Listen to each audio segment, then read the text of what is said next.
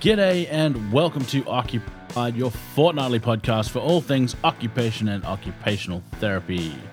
This episode is one that I have been so excited to record for however many weeks it took us to, to put it together. Uh, I have Tjerpa Ritchie and my old friend Jody Booth on. Now, you may know Tjerpa's name from the episode I did reviewing the Australian National Conference back in July. He is the gentleman that presented the pre-workshop, pre-conference workshop on whiteness, looking at colonised thinking and systemic racism, et cetera, within the profession. Uh, that presentation absolutely blew my mind, and I was super keen to, I guess, extend my own learning and learn more about this and explore this and uh, through conversation. So I'm absolutely stoked that Tjerpa and Jody came and had a chat with me.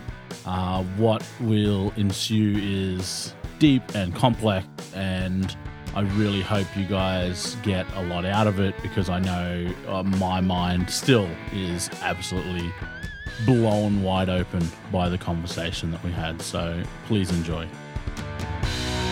I guess a brief overview of how, or the history that it was taught. So I went to, when was I in primary school? In the early nineties. Well, most of the nineties was my primary school, sort of ninety-one to ninety-seven. I'm sure Jodie was similar. She'll be fine. A little, little bit before that, but let's not go there.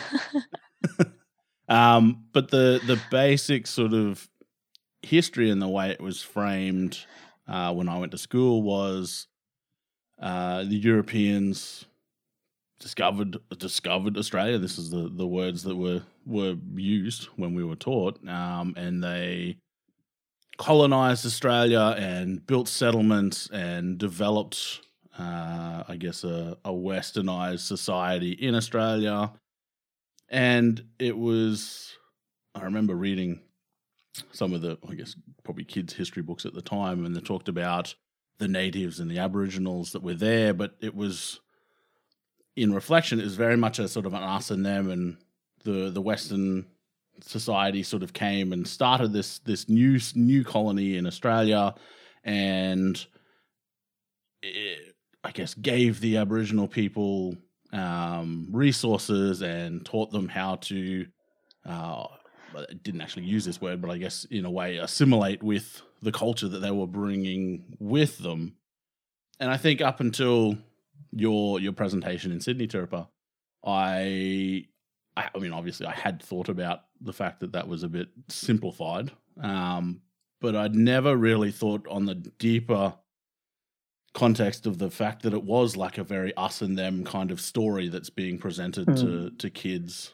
Um, what's what would your how how does your I guess opinion or your your view of that differ? Interesting. So, um, I guess that uh, there's a lot of educators that sort of talk about um, why curriculum is so important, and the history of the education curriculum of Australia, right, is is very much a Eurocentric, um, um, ethnocentric um, uh, approach. And so you've got this history being taught from this perspective um, that is, one, it's it's male, two, it's it's uh, very um, from an upper class, middle uh, middle upper class sort of perspective, and it's based within a uh, Western context, and it's generally got a religious sort of um, affiliations, and so naturally that is going to design the curriculum that's going to taught those particular principles and those particular values. And so it's not until now that we're starting to sort of um, going through the process of unpacking history and some of the stuff where people are sort of re-looking at certain um, uh, points in history, like Bruce Pascoe's Dark Emu um, around Aboriginal agricultural practices, that we're starting to sort of question how this narrative of history is formed, but also then how do we put it into the education curriculum. And it hasn't necessarily always been the most um, uh, productive sort of conversation around history within Australia. And I think in um, the presentation, there's this quote that I use that if it's not in the mind in the classroom, sorry, if it's not in the classroom, it's not in the Australian mind. by Lester Benaridny.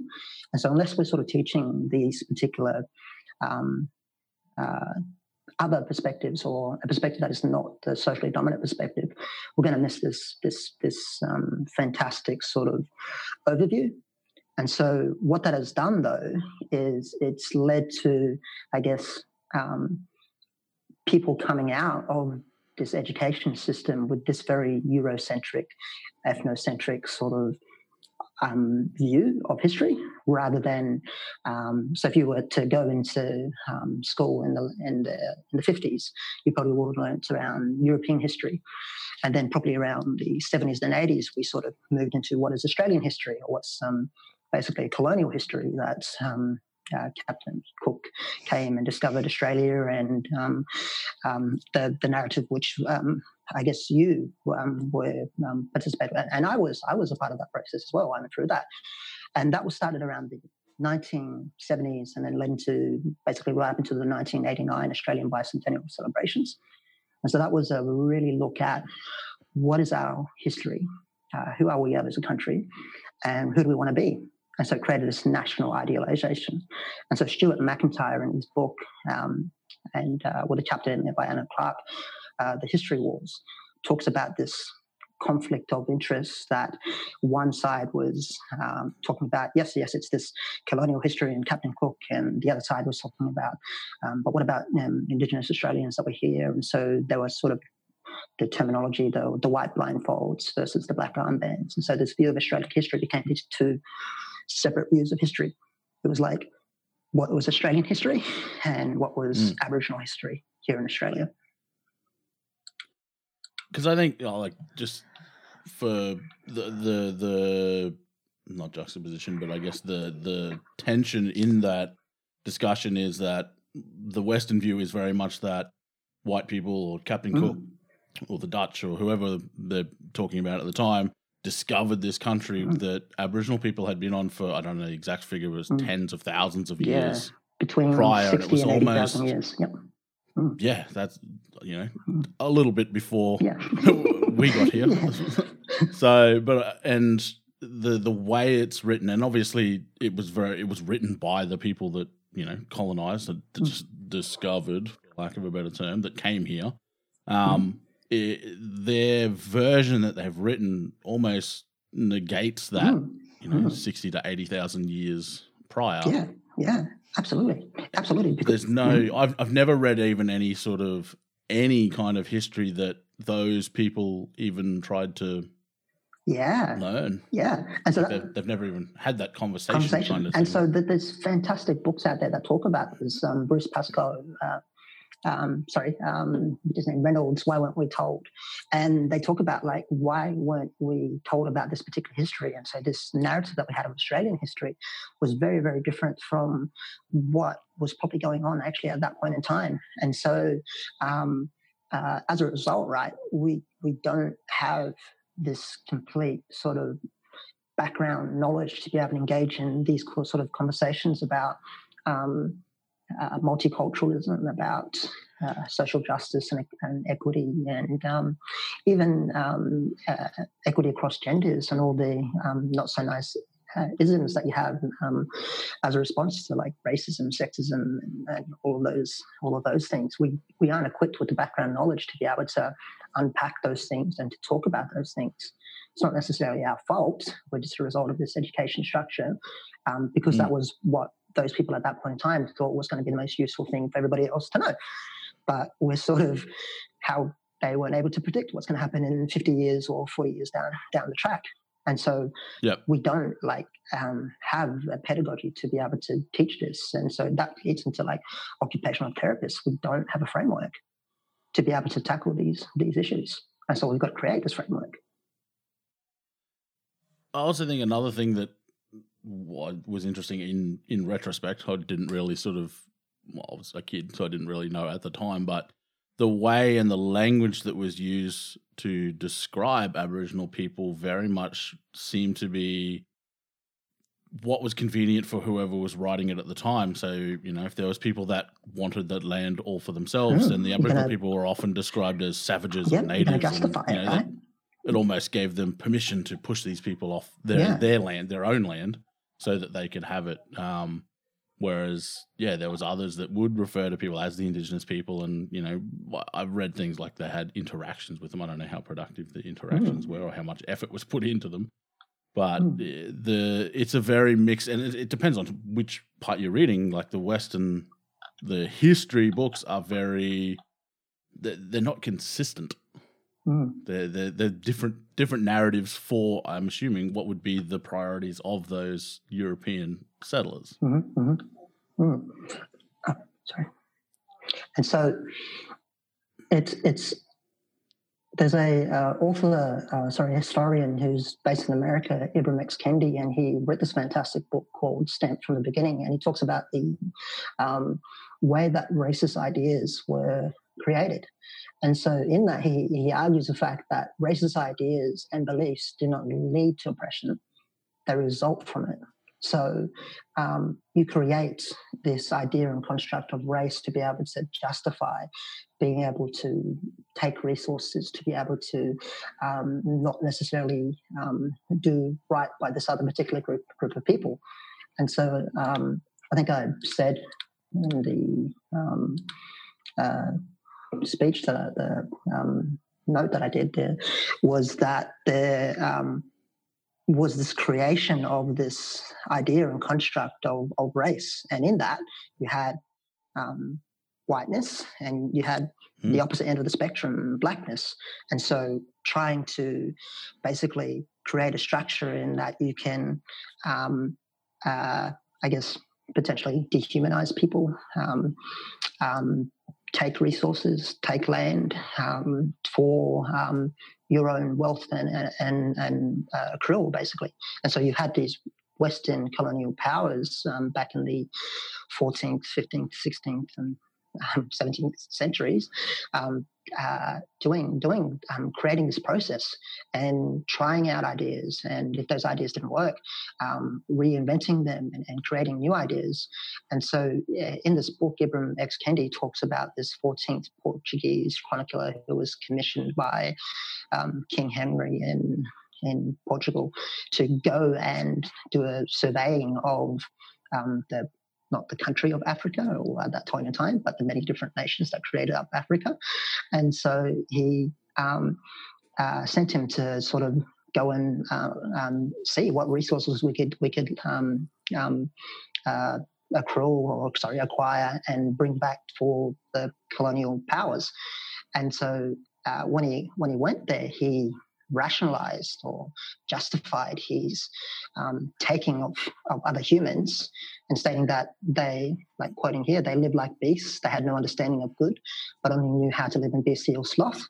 And so he's justifying um, this dehumanization of people mm. for own economic wealth. And then that wealth doesn't necessarily translate into the people living on the streets and in those European countries, it translates into yeah. those powers and those few getting those resources. So um, in the sense, creating whiteness and the opposite end of the spectrum, blackness, for um, exploitation, basically. And so you've had this history and structure, and by the time Australia was colonised, right, this was done, like the Portuguese chronicler was sent out there back in the fourteenth century.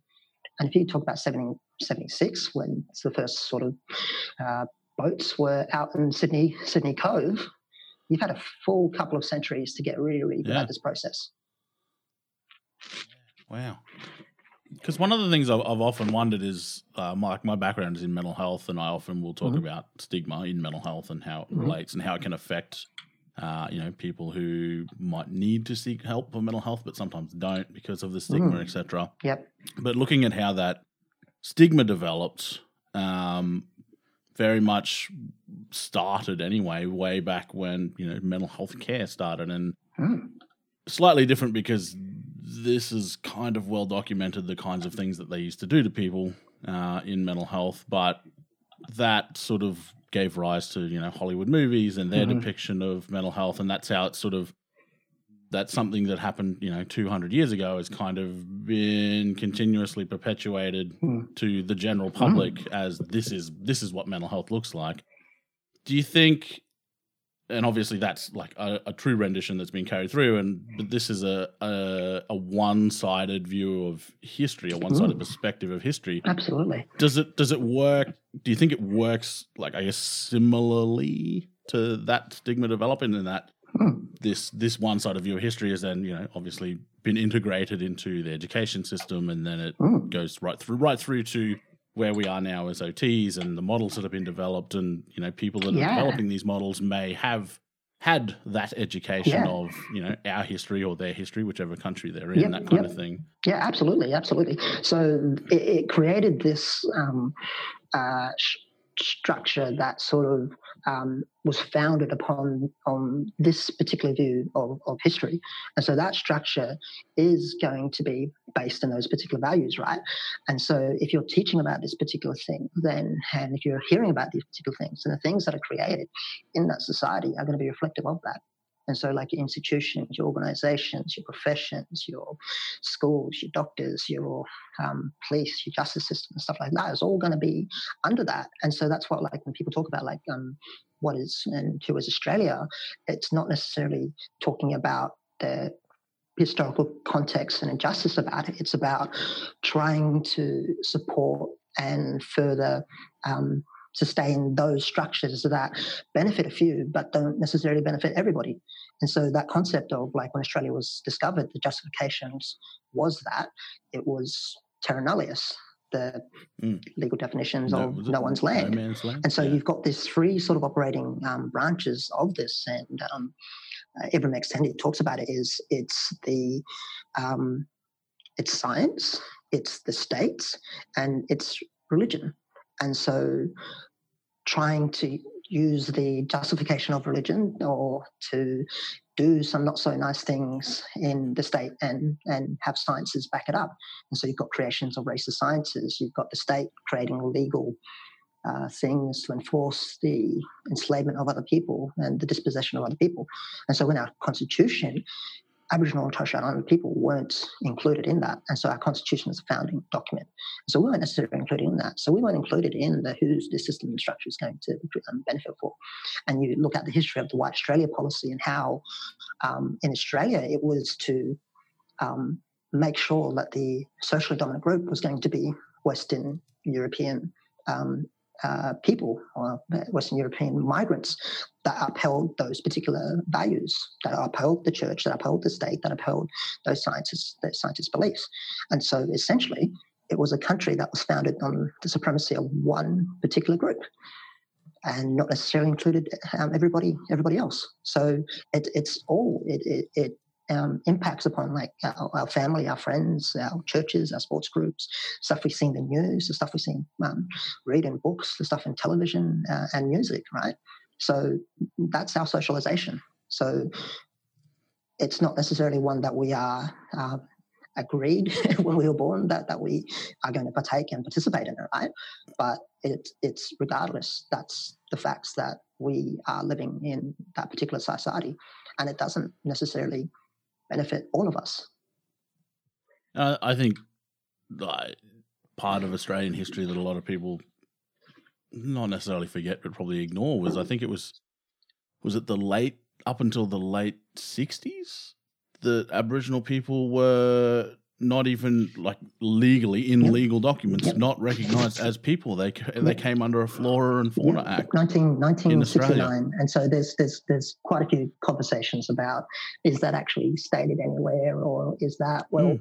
the point is that Aboriginal and Torres Strait Islander people weren't included in the constitution, and so therefore we had no rights and no legal standing. Mm. We basically didn't necessarily exist. So if we weren't necessarily the Flora and Fauna, Um, we weren't necessarily those, we weren't necessarily included in, in society. So mm. I, I know there is a bit of conflicting views and narratives about that. So the date was nineteen sixty-nine, and that was a referendum that was held in Australia. It's one of the few referendums where I think over ninety percent of Australians voted to include Aboriginal and Torres Strait Islander people um, as uh, a part of a part of um, the citizenship. Mm. Mm. Because I think that, like, nineteen sixty-nine, that's not long ago. Like, most people who are listening, like, you're parents yeah. were probably My parents were born in nineteen sixty-four. Around. So, yeah. yeah, yeah. So it's not that long so, ago. Like, so when, had... we, when we look at stigma and that kind of stuff carrying across mm. for long periods of time, like yeah. this is there, there are people you can go and talk to right talk now to. that were probably alive. voted in that They're referendum. In that referendum that were alive in that time. Yeah, and so it's really not long ago. Not long ago at all. And so if you think about like the time that Aboriginal and Torres Strait Islander people had a part to be a part of Australian society, it's only a few decades.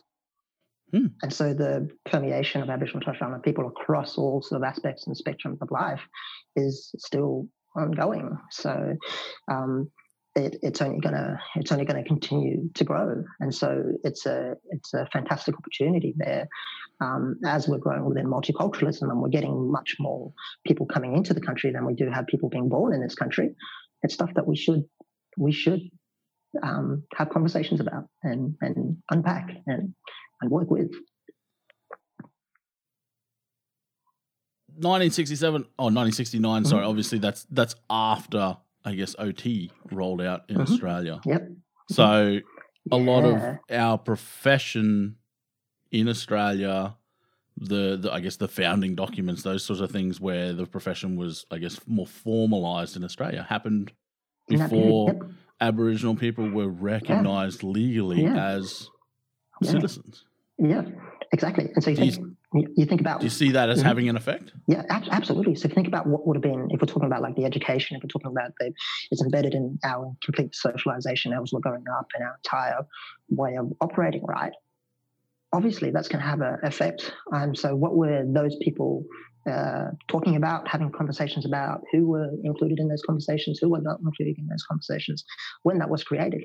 And so if you think about the fact that like our... Um, profession of occupational therapy was created as a response to um, some of the what we now understand as post-traumatic stress um, from war, basically. And if Aboriginal and Torres Strait Islander people weren't necessarily um, were sorry were and have participated in every single Australian conflict throughout um, the creation of this country, then we could have been serving and could have been helping those Aboriginal and Torres Strait Islander people to start the healing process, to start the healing journey. And so that post-traumatic stress that would have these um, men and women who would have came back with, we probably, due to the societal structure at that time, didn't provide that service to those men and women. And so you've got post-traumatic stress mm. sort of carrying on, and you've got intergenerational trauma, which we have evidence evidence on now. And so yeah, yeah. not only in our creation of our, our um, uh, profession, but also in the way that who we were servicing and who we were not servicing at that point in time. And there, there may have been people that were um, trying to um, help these Aboriginal and Torres Strait Islander people at that point in time, but the societal structure then probably wouldn't enable them to be able to do that as best as they wanted to. Yeah, it would have been probably not, not resourced at all if, if very limited or... Mm. And there mm-hmm. wouldn't have been a whole lot of support, I would imagine. Yeah. Yep, yep, exactly. And so it's not just necessarily go, oh, look at this point in time and yeah, yeah this.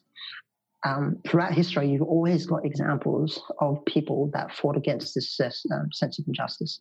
And so it's not enough to sort of go, oh, they were just reflective of their um, that point in time and the societal mm-hmm. values. There's always examples of people that were there at that time saying, no, this is not right. And throughout history, you can always pull out these individuals. So um, we can't necessarily justify it as, oh, yeah, that was just that point in time. It's like, yeah, no, no, no. And it's often only in hindsight then, mm-hmm. sort of, I guess, after a major change has happened that mm. then those people are actually, yeah. I guess, properly recognised for, for what they did. Mm, exactly. Mm. Yeah. I was going to ask Jody. So, Jody, you've you've worked a lot Uh, with Indigenous communities throughout your career. Have you seen or do you do you recognise, uh, I guess, where some of these differences maybe in how health services are delivered or how they've been designed to be delivered oh, to Indigenous yeah, communities? Yeah, absolutely, Brooke. And I suppose just to, um, I suppose preface anything is that I have learned a hell of a lot more about myself than I have about other groups of people in, in working in that space. Um, so I suppose I worked for ten years in an Aboriginal and Torres Strait Islander um, health program, which was government funded, and um, had the opportunity to travel to um, lots of remote communities, which was an absolute privilege. And um, and seeing how health services differ, and, and not just geographically. I think that that's a really important point, is it's not just about um, a community's remoteness that can prevent service accessibility. It's also that services, even in, in big regional centres and in the cities, can be inaccessible because of the ongoing impacts of colonisation. So whether people might have had experiences in going to the health service where they don't feel like their culture is valued, they don't they don't see their culture as a strength in, in being able to first find the right service for them and then be able to feel comfy and, and comfortable um, in going to a particular service. So, um, yes, definitely there are, you know, in, in seeing it across a lot of different um, towns and, and cities, that, you know, people, Aboriginal and Torres Strait Islander people in our country don't have the same access to uh, the government services because of a whole range of um of issues which have been well researched, but also um, it, it's sort of it has a structural, overarching um, impact that will take a lot longer to resolve.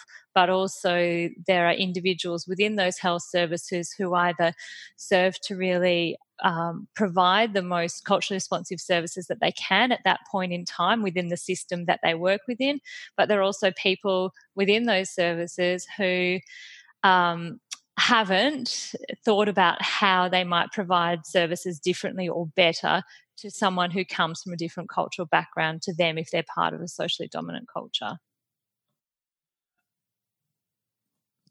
The so in Australia we we have a, a program uh, called Closing the Gap, and I know Tjerpa has uh, views on the name of it because I remember him talking about it in Sydney, but we'll get to that. Um, but I guess the the I guess what I see as the positives of that program is that there are health discrepancies between Western population and an Indigenous population that this program is, for better or worse, however it's designed, trying to ad- ad- adjust for. Do you think... So for, for me, I guess what I'm trying to say is, for me, that's almost a, a very sort of compensatory model of, of health in that, oh, mm-hmm. this is this team's lower than this team, so we'll put more resource into it. Again, probably not done as well as it could be, to try and bring them up to where this team is. Mm-hmm. That assumption that this team is right and that this is the measure of success yeah. that we need to get everyone up to, whether Indigenous or wh- whoever. Yeah, yeah. That, to me, in reflection after your presentation in Sydney, seemed very much like um, part of that colonized mm. thinking. I guess they're mm. almost like, we're right and everyone needs to get to here. I was going to throw to Jody first. Is that in the health services that you've worked in, does that, is that the way that that program is, I guess, seen by the people that you're working with, or are they, how, how is that taken by them? As in the Closing the Gap program? Yeah. Um, I guess, I guess what I'm thinking, like my, my perception now of, the like this is where the, the goalposts are put and we have to try and get everyone to there. Is that viewed like that within the communities? Uh, I don't know that on the ground that um, the community members that I spoke with who are engaging with health services really would be thinking a lot about mm. the Close the Gap program. Um, mm. And that's not to say that, as you said, it doesn't have value and that, you know, there's obviously mm. some really important aspects of that, provided that the leadership is is um, is representative of the people that the program's informing.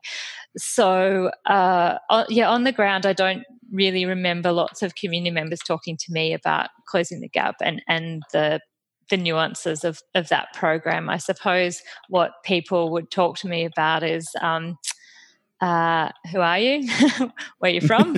What are you doing here? Taking the time to to build authentic relationships and trust with people, um, going back and going back again and going back again. And I think that that was that was probably what the the word on the street was more about. If you're a, if you're not from this community, whether you were um, a white Australian, someone else, or, or even a person, an Aboriginal Torres Strait Islander person from another community, taking the time to authentically build relationships and um, and build trust, and and do that alongside the people that we were working with, um, and and really listening to what the needs of the community were. So as an occupational therapist, trying to not go in there um, as, you know, I'm I'm Jody and, and I'm an occupational therapist. I was really, I was just Jody, and my planning would be through the lens of an occupational therapist. My delivery would be through therapeutic use of, use of self as an occupational therapist. But, and then I would reflect as an O T, but the importance to the people on the ground was that that I was Jody, I was listening, I was learning, and I was responding. Um, so in terms of the bigger overarching frameworks like Close the Gap or mm. Closing the Gap, so, so and and again, there's, you know, differences in in what those terminologies mean in different states of Australia.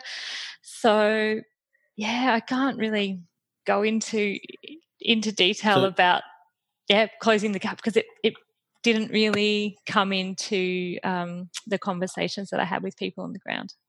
So I guess what what it, what that sounds like to me is, from a systemic point of view, we're trying to deliver two different levels of healthcare to bring everyone to the same level. But what you've just described, I would do with any community that I was going into. Like, it doesn't sound like you were doing anything. Maybe, you know, time-wise it might take a little bit longer in some communities than others, but building genuine relationships and listening to the people and using your therapeutic use of self is something that sounds like you would do with anyone, no matter who you were working. It sounds like something people should be doing with everyone they work with, yes. um, however, our westernised thinking about what goals should look like, what um, what mode or um, therapeutic delivery that you are going to use is all very much framed by our own um, cultural lens. And mm-hmm. I suppose that um, sometimes we don't realise the inherent biases that we are coming with. So even if you, you are authentically trying to be listen and and trying to be listened, trying to be present and to listen to the people that you're working with, you will still be filtering what you're hearing through a lens that, for me, belongs and is situated in a white middle-class upbringing. And so being able to listen and um, and understand without judgment to things that might be really surprising about different ways that people um, parent or different ways that children grow up in a community, uh, just just differences. And not, neither is right or wrong, but just understanding my own perspectives in that and what to do with those perspectives.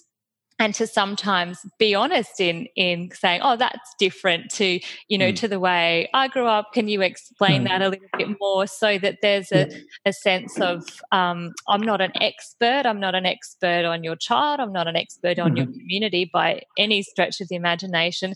I'm an expert of myself. And if we can have a conversation about those, then we can get to a point of working together and, and trying to address the inherent power imbalances that mm. come with not only being a therapist, but for me, being a white therapist going into a community that has had potentially decades and decades of other white people come in and mm. try and not work alongside, but work to or yeah. upon a group of yeah. people. And I think that um, I certainly when I started, I didn't realise the level of unpacking that I would have to do and continue to do to be able to try and, you know, and and provide those um, client-centred services and mm.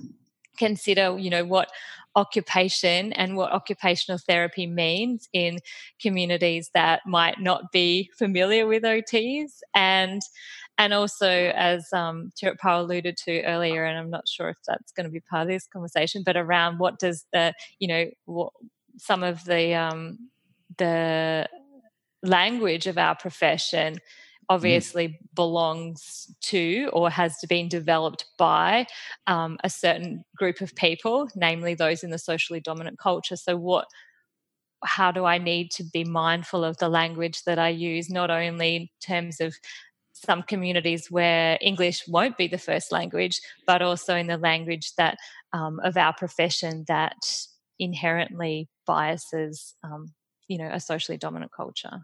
Mm. So just jumping in there, right, Jody, you um, um, we're talking about this process of um, having to critically reflect. And so because we created um, this society that, that has this unmentioned sort of um, racial hierarchy and structure, right, as well as all the gender structure, hierarchy structures and stuff like that, we we don't necessarily name these things. And so yeah. we don't then, um, we fall under the assumption that everybody's just like us and we're just this one big homogenous group. And so therefore what works for me will work for you. So, um, and that's where our biases coming coming into play. And we all have biases, just like it's just a part of being being human. But the way that we enforce inequity is then when we enforce that this um, false narrative of being uh, um Um, just like everybody else, and and then we um, further um, uh, try and enact these things that are going to be um, that we think is going to be useful for this group of people over here. And so what we're doing there is just creating further and further barriers. We're not removing any of these barriers. Um, we're going to be much less motivated to move them because we don't understand why. And so. Mm-hmm. Um, and we feel entitled to, like, oh, why isn't this working? Well, this must be working because it's a problem with those people over there. Mm. It's like, well, no, we, we need to go back and reflect on critically why we make the decisions that we make, um, why we go about doing the things that, that we do. And like you said earlier about, like, um, setting goals, what we think is setting goals might not necessarily be what, what a, a other person person thinks. And because we've raised and socialised to be unconscious of whiteness, and even to acknowledge whiteness as a structure, that like is makes you feel uncomfortable because it's not, well, um, I'm, I've never necessarily done this before, and I haven't individually thought um, that I could um, that I have perpetrated um, uh, racist systems, and that's what like um, Robin DiAngelo in her new book, um, uh, White um, Fragility, and why conversations about whiteness is so difficult for the social dominant group of whiteness in this country, right? Is because we have this narrative that racism is only an individual, intentional act committed by people who are unkind. And so it, that's that's not the case. mm. Due to the history and the structure and socialization and how we create all this all this society in which we live in, um, it's going to be embedded in through all of it. But the opportunity there and, and the the freeing part is that if we think of it in terms of uh, a structure and a system, then we can do something about it. Yeah. And mm-hmm. and I think, Tjerpa, when I first sort of started to try and reflect on my own culture, being part of a socially dominant culture, the only the I could only get to reflecting on my family and mm-hmm. how I was brought up, and you know what you know that I you know sat within a very nuclear middle class you know family, and and so my initial um, approach was just. In, in reflecting and understanding that families are different. And it mm. took me a long time to be able mm. to, despite the fact that it had been very um, very eloquently written about in a number of O T articles mm. by our friend Doctor Alison Nelson, mm-hmm. uh, but I, I just don't think that I was um, I was ready or that I um, not about being ready, but I just probably didn't understand the complexities that I was having to try and unpack mm. around the, the structures and the systems that were developed by and for a socially dominant culture.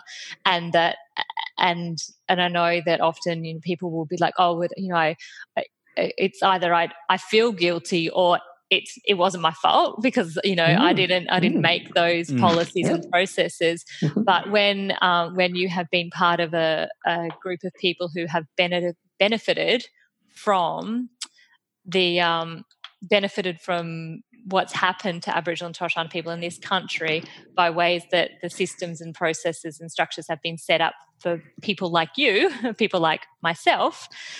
Uh, that's that's trickier stuff to to begin to um, to reflect on, and and I think not only um, not only reflect on, but then figure out, well, what what can I do? What what's within my power and influence to be mm. able to start mm-hmm. to write a new narrative forward, mm-hmm. so that these structures, these services, these processes begin to Um, acknowledge the strengths and resilience of Aboriginal and Torres Strait Islander people, mm-hmm. and to be able to include them in in, in not only um, service provision but obviously service delivery, um, mm-hmm. but also in being able to establish, well, what what what do we want services and processes and to look like, and how can how can I um, you know use what um, power influence I have to be able to to start to be part of writing that new narrative alongside and, and sharing power with Aboriginal and Torres Strait Islander people. Mm, absolutely, absolutely. I think there's a great point that you touched on there around that, starting the, the process and the journey and the, the uncomfortability around it, right? And then by trying to do it from a point where you can see that similarity, and so the stuff that Richard Delgado writes about around interest convergence, that, that we do converge on this ideal of family. We we share that. We share that as a family sort of, um, we share that as a potential medium to be able to unpack some of these issues. And what does a family structure look like? And what does mine look like in comparison to other people's families? And so trying to find those particular things in which you can sort of um, uh, find a supporting relationship to be able to, or supporting narrative to be able to go on that process and, and, and on that journey. Um, and it's a tricky thing to do when you haven't been taught that you need to go on this journey. Yeah. and so, and so like, naturally there's going to be this, because we're taught um, uh, uh, within a Western context that we are individuals, we um, um, subscribe to the idea of meritocracy, and so I have achieved what I achieved because of me, when that's not necessarily the case. You have achieved because, yes, you have some skill set, but you have been positioned in this point in time with these particular resources, with this particular background, to be able to achieve these particular things. And so um, we think in this completely conflicting narrative of how do I then go about that process of unpacking or readdressing those particular those particular things, and it's it's it's tricky, but it's not a process that that cannot be done, and it's a process that is going to hopefully improve you not only as a, as a therapist or as a researcher or whatever whatever, but it's going to help you um, as an individual. And so we go on this process and we go on this journey, and then we sort of need those external or those external factors to kind of help us go on that or continue that, whether it's books, whether it's podcasts, whether it's people's, whether it's it's um, whatever, because we, we haven't been given this reflective mirror to say like, um, oh yeah, you look like this, or you've got a um, uh, particular thing like this or whatever. And so we've got trying to create these checks and balances and balances for ourselves. So that process is tricky, but it's really important to sort of go on, because it's going to improve, like you said earlier, um, Jody, about your the service delivery or, um, or um, the practice or or whatever. Uh, it's it's a really important thing to even get to that point.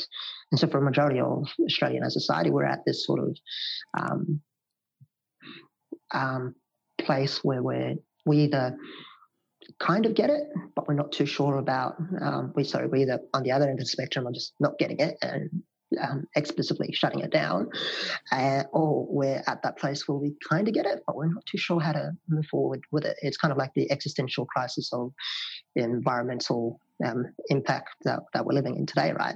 It's just like, mm. yes, this is this big thing and it's important, but it's too big for us to unpack. We're, we're not given the tool sets to be able to unpack things on a on a global level. It's just biologically we, we haven't been created to do that. So we've got to create a structure to be able to do that. And so um, we get this existential crisis moment and we don't know what to do. And so we're kind of generally at, at, at that point.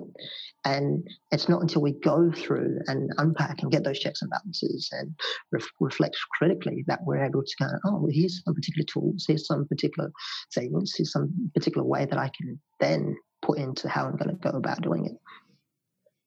I think that that pretty much perfectly describes where I feel I'm at, where I've now sort of the veil's been lifted and I can see that there's this issue. And yes, I don't fully understand it, but I know it's there. Mm. But I'm like, okay, now what? Like, mm. what do I do about it? Um, and at the present, I'm kind of, I guess, trying to feel out the edges of where the issue, how wide the issue is within my own context, mm. so within my work and my family and my, my own thinking mm. and that kind of stuff.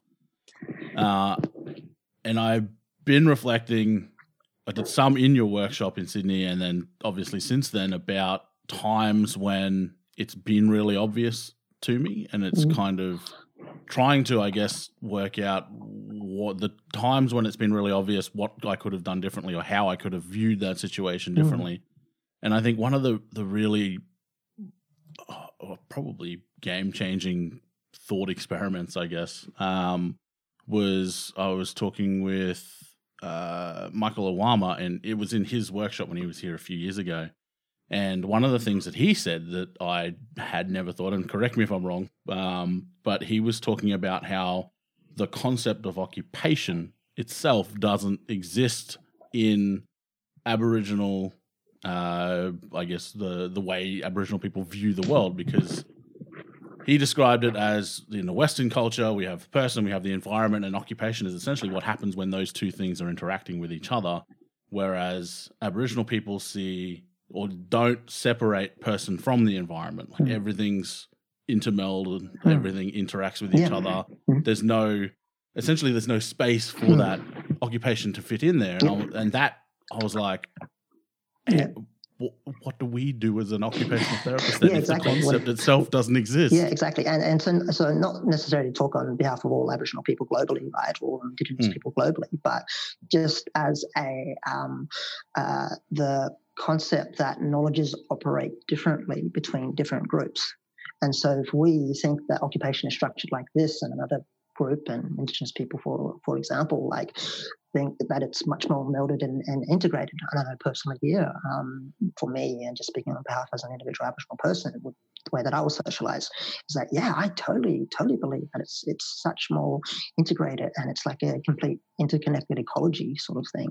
And so this thing of this really rigid structure within our Western um, context of occupation is a foreign concept. and mm. so, but so if you're trying to, you can't overlap that onto this other particular group, because if you do that, it's not going to align because the concepts Doesn't are fit. different. Yeah, mm. square peg, round hole. Mm-hmm. Yeah, exactly, exactly. So I think that was mm-hmm. that was one of the things, because even our very most like absolute basic model, mm-hmm. like the P E O, doesn't doesn't that that work. separates the different components, mm-hmm. and mm-hmm. I yeah. guess that was a a crisis in a way. I mean, it, it made me think about how, well, at the time it was a Kawa workshop, so yep. it made me think of how that could work a lot better than any of our mm. other sort of models and yeah. stuff with an, an Indigenous community yeah. or an Indigenous person. Yeah. It's a non-Western model. Me, mm. yeah. yeah, and it's not, I think, because it's so fluid and so flexible, it can, mm. and I, I think, it, no, it wasn't you, Jody. Who was it? It might have been Alice. Gave an example of how she modified the mm-hmm. actual metaphor to be a football field instead mm-hmm. of a yep. river. Yep. I think it was, I can't remember. It was a long time ago. Yeah, I've never I've never done it as a football field. I've definitely done, done it as a very interactive river with groups of um yeah, with groups of educators. So yeah, yeah but no, no I just remember field. I think it might have been Alice, or maybe it was just an example that Michael brought up where they essentially the same constructs, Construct, but yep. they designed it as a football field, so you know, the opposition players were the rocks and then mm-hmm. your players mm-hmm. were the, the logs, et cetera, et cetera. Oh, that's a nice one. Because, yeah. because um, football was something that that community, whichever community it was that they were working in, related to like really well. So it was, mm-hmm. you know, adjusting yep. for that. Yeah, yeah. But I think most of our other models don't have that yeah. but fluidity. Brock, that's a fantastic example of like how you then shift. So you're not necessarily putting this one Western structure over this other structure sort of stuff and hoping mm. it aligns perfectly. You're then shifting and moving that model then to fit those individuals and that, those, those people that it's going to going to affect, right? So like you like you're sorry, I'm jumping in a bit too early, but I I think you were going to talk about how other models don't necessarily do that. Was that yep? I'm getting some nods. So yep. So then that's around that process, and there's there's there's a small percentage, but if you think about percentage wise, there's still going to be uh, uh, a decent uh, enough population of Indigenous O Ts that are the knowledge holders and the, the, the potential leaders there to be able to create these models. And I've done various forms and iterations of that throughout my throughout my career to create new models or different structures or different ways of, of doing service delivery. That is, that is, and so the um, theoretical concept of decolonization, for example. And so decolonizing a particular model, decolonizing an organizational structure, decolonization, the way that a service service is done, or decolonizing individual sort of stuff. So trying then to unpack or undo some of that um, uh, colonization process, and then how can we then operate and create either use some things that have previously worked well or create some new things that, that we know might potentially work well. Um, So going through that process for our own um, therapy or practice or research or, or whatever. Um, but the way that, I guess, from a generating and uh, like academically these new um, theories and concepts, it's going to take uh, uh, a process and time. But mm. if if we have if those institutions are operating on this sort of, well, these um, Western um, structures are fine and there's nothing we should do about them, mm. then that knowledge isn't going to get created. Yeah, so you yeah. can't even create the knowledge unless you're going to go through and unpack some of those previous previous things. And I think the uh, and again, correct me if I'm wrong, I think that in the last, I don't know, let's say ten years, there's been some mm. advancement, but mm-hmm. in reflection on, say, the different trainings and stuff that I've done throughout my career, I still can't help but feel that a lot of it is almost tokenistic. Mm. Yep. So in, say, the health system that I previously worked in, there was, I can't even remember what they call it, cultural awareness mm-hmm. or cultural safety, so called yep. some sort of cultural training. Yep. Yep. But then in mental health, when I'm working in an acute unit, some of the, the cultural differences that I, I still haven't got my head around, mm. yeah. it was almost as if uh, the cultural differences were used as almost like a, a, a an excuse or a pass mm. for different things. So, for example, yeah. I'll give an example because that probably wasn't the best way of explaining it. So we see someone on an acute mental health ward. They may have a diagnosis of schizophrenia. We see, you know, they're seeing things, they're hearing auditory hallucinations, et cetera. But uh, in a lot of the time when it was an Indigenous person or an Aboriginal person maybe experiencing exactly the same symptoms as someone else, instead of we need to treat this, we need to work with this person, we need to blah, blah, blah. It's, that's a cultural thing. Ah, essentially just yep. we, we yep. let it we let mm-hmm. it ride kind of thing mm. and we just hope it plays out. Or yeah, or yeah. there there were, uh, I can't remember what they call them. I think they were called cultural healers, I think they used yep. to call them, Yep. Um, that mm. were brought in to uh, essentially treat it in yep. a more traditional way. So, yep. for example, one of the things we used to have Indigenous health workers that I used to ask a lot of questions to because they probably they probably thought I was really annoying, but I was just really curious. Probably. But one, they, were nice, they were nice. They were polite. Oh, yeah, they, they were always very polite. Um, but one of the things was I remember working with a lady, no, it was, a, sorry, a bloke who used to have a visual hallucination of, and I, I think from memory it was called the tall man.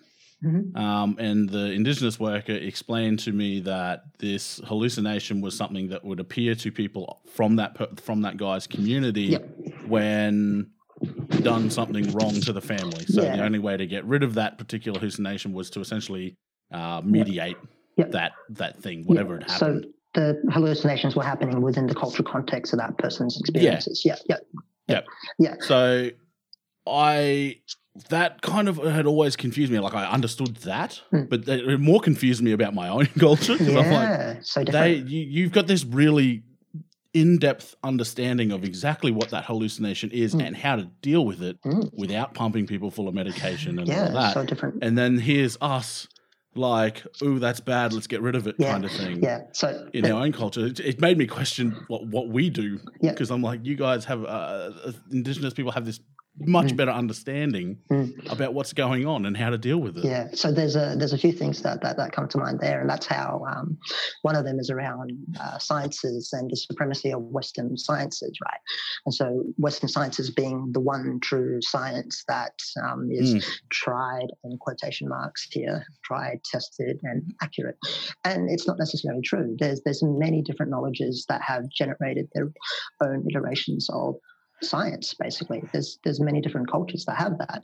And so if you think about when Western history of sciences, when um, in European um, medieval times when they were coming to terms with diseases and what are the biological functions and what are this, in um, uh, across um, down in Middle Eastern society, they were treating mental health.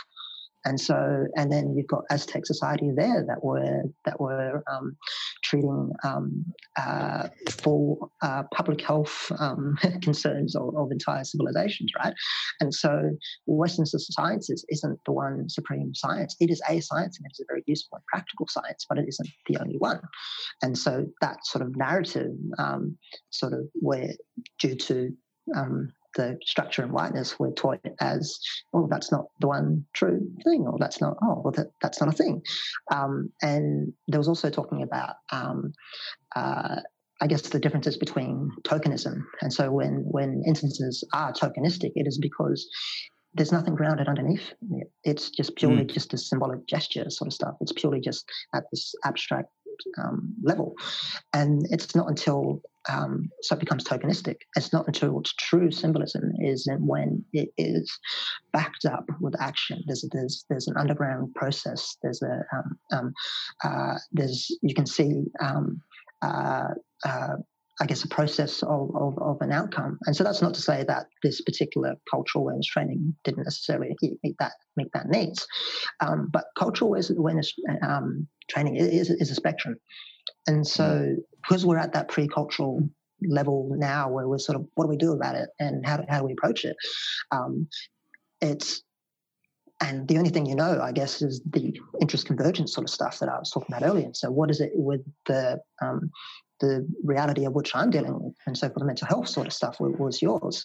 And so if you're teaching a cultural awareness level sort of stuff at, uh, well, here's the history and here's this, it, it's not going to help you to do mm. your um, uh, um, service delivery stuff and mental health right now. All it is is just the foundations. All it is yeah, is yeah. just this like, oh, well, here's so you know, here's so you know some of, some of that. And so because it's on a spectrum, you've got cultural awareness, you've got how do I get the knowledges, how do I then put those knowledges into practice, and, and how do I create a system then that has all of these things all across on a micro level and a macro level. And so because we're teaching cultural awareness to try to unpack the history of whiteness and, and its structure, obviously we're not going to get to the how you how you do it, how you do it right here, right now. And so yep. this is the thing that when people go to cultural awareness, they're not necessarily, because they don't have a background or a reference to sort of put it in, their ex, um, their expectations might not necessarily be met. They might be, oh, I don't have no expectations, yeah, yeah. or oh, I want to learn how to do this, or I want to learn how to do this. When we're teaching cultural awareness on a level where it's just, let's just put a reflective lens upon this historical structure, um, and we're just there at that level, you're going to need an ongoing structure to be able to be able to get to that point in the mental health ward and, and treating treating these individuals. And I, I think that's exactly, I think you've just nailed exactly what was happening in those in those trainings. Is people were coming in with that expectation of this is going to help me, uh, you know, engage better with people from Aboriginal culture and that kind of thing. And a lot of it was uh, around, you know, this, I guess, alternative to the Westernized view of the history. And it did provide that, but mm. didn't. I think that the, the issue is the difference between the expectations of the mm. clinicians going into that training mm. and then, you know, what the training. I think even if it was framed that, you know, this is a, you know, the intro course kind of thing mm. and yep. like this is the base level knowledge yep. that we're going to then build yeah. on, that even just that would help yeah, framing totally. It like that. Totally. Because I think what, what ends up happening is, or what in my experience, and probably I'm definitely guilty of thinking like this, is it almost the the training essentially provides you with enough information to realize that or realize why Indigenous people aren't going to engage in your system. But that, yeah. that's it. That's all it yeah. does, really. So it, it it paints the background of the picture, yeah. but it doesn't paint the colours colours of the picture. And yep. and it's it's it's not necessarily structured and designed to to do that. And mm. so and that's where the expectations sort of sort of um, differ, or the expectations that don't necessarily necessarily get met. And so it is designed to put a reflective um, lens. And so trying then to, uh, uh, you need to then go do further training. And so I do, um, in the very little free time that I actually have, I do training called uh, cultural responsiveness. And so it's operating more on that end of how do you, uh, so I don't necessarily teach about the historical structures and stuff like that, because that's going to be your, it's your first year at university. I'm mm. teaching your fourth year at university. Yeah. And so I'm, you have needed to probably go through, like, do your first year, do your second year, do your third year, and then get up to, get up to this. And so I, I quite open and honest and, and advertise it as that, that we are talking about, I expect that there is going to be understanding of those things. So I expect you to have a foundation.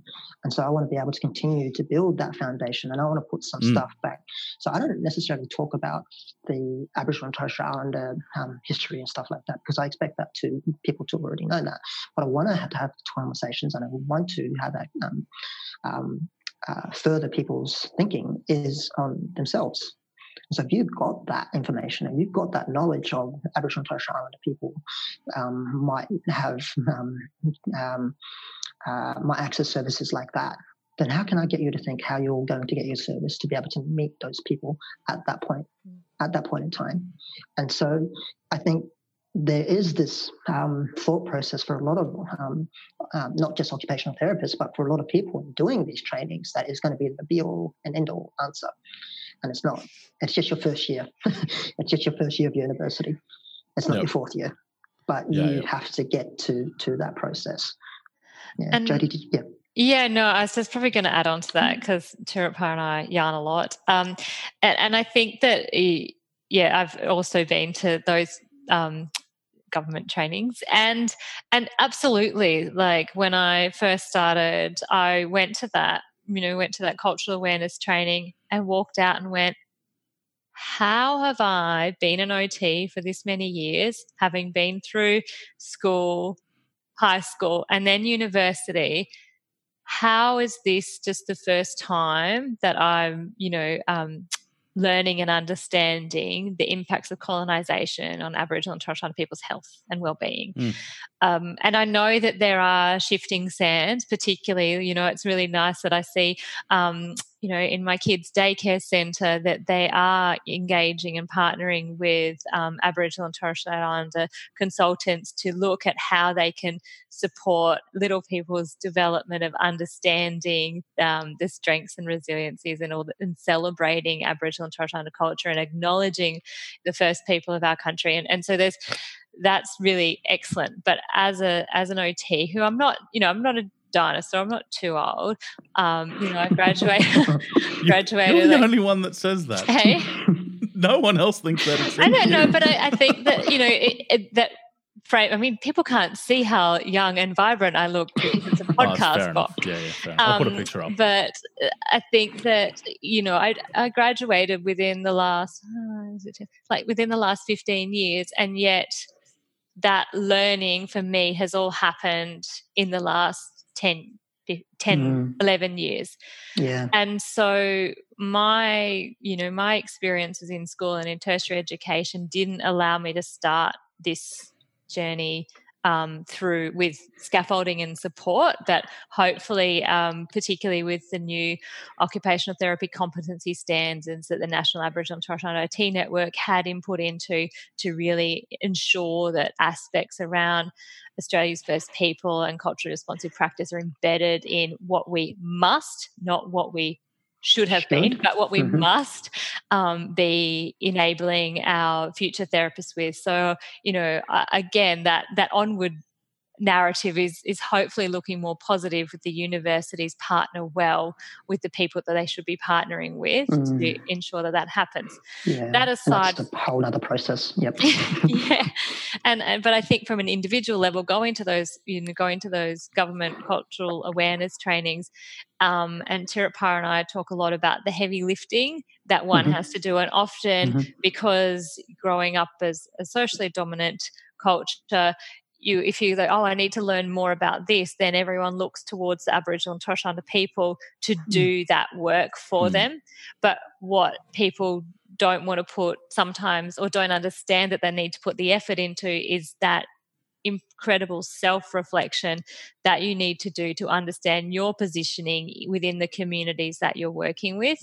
And so, as as Tjerpa said, that that you know those cultural awareness trainings are the foundation. They're like your first year uni, and then as you track onwards with that, it's not only about learning about um, the you know what's happening or what's occurred or what continues to happen with a different group of people. It's also about going inwards and continuing to understand yourself in that space, and being willing and open to listen and learn and be a non-expert.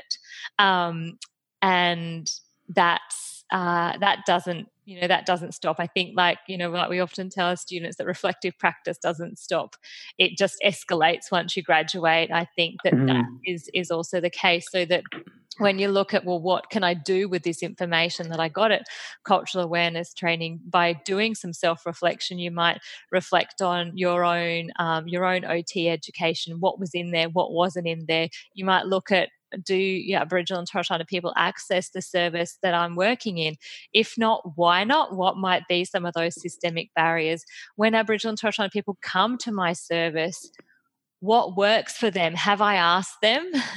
Um, what doesn't work for them? What about this service isn't, you know, isn't happening? And when we consider the social determinants of health that often impact on Aboriginal and Torres Strait Islander people, how can me as an O T in this particular space consider what are some of the social determinants of health that are impacting on people's access to this health service? You know, is there things around transport that are really tricky? Is it that they're, you know, that their family obligations um, might put their own health last on the pecking order because they have to, you know, um, look after their own kids or, or potential extended family?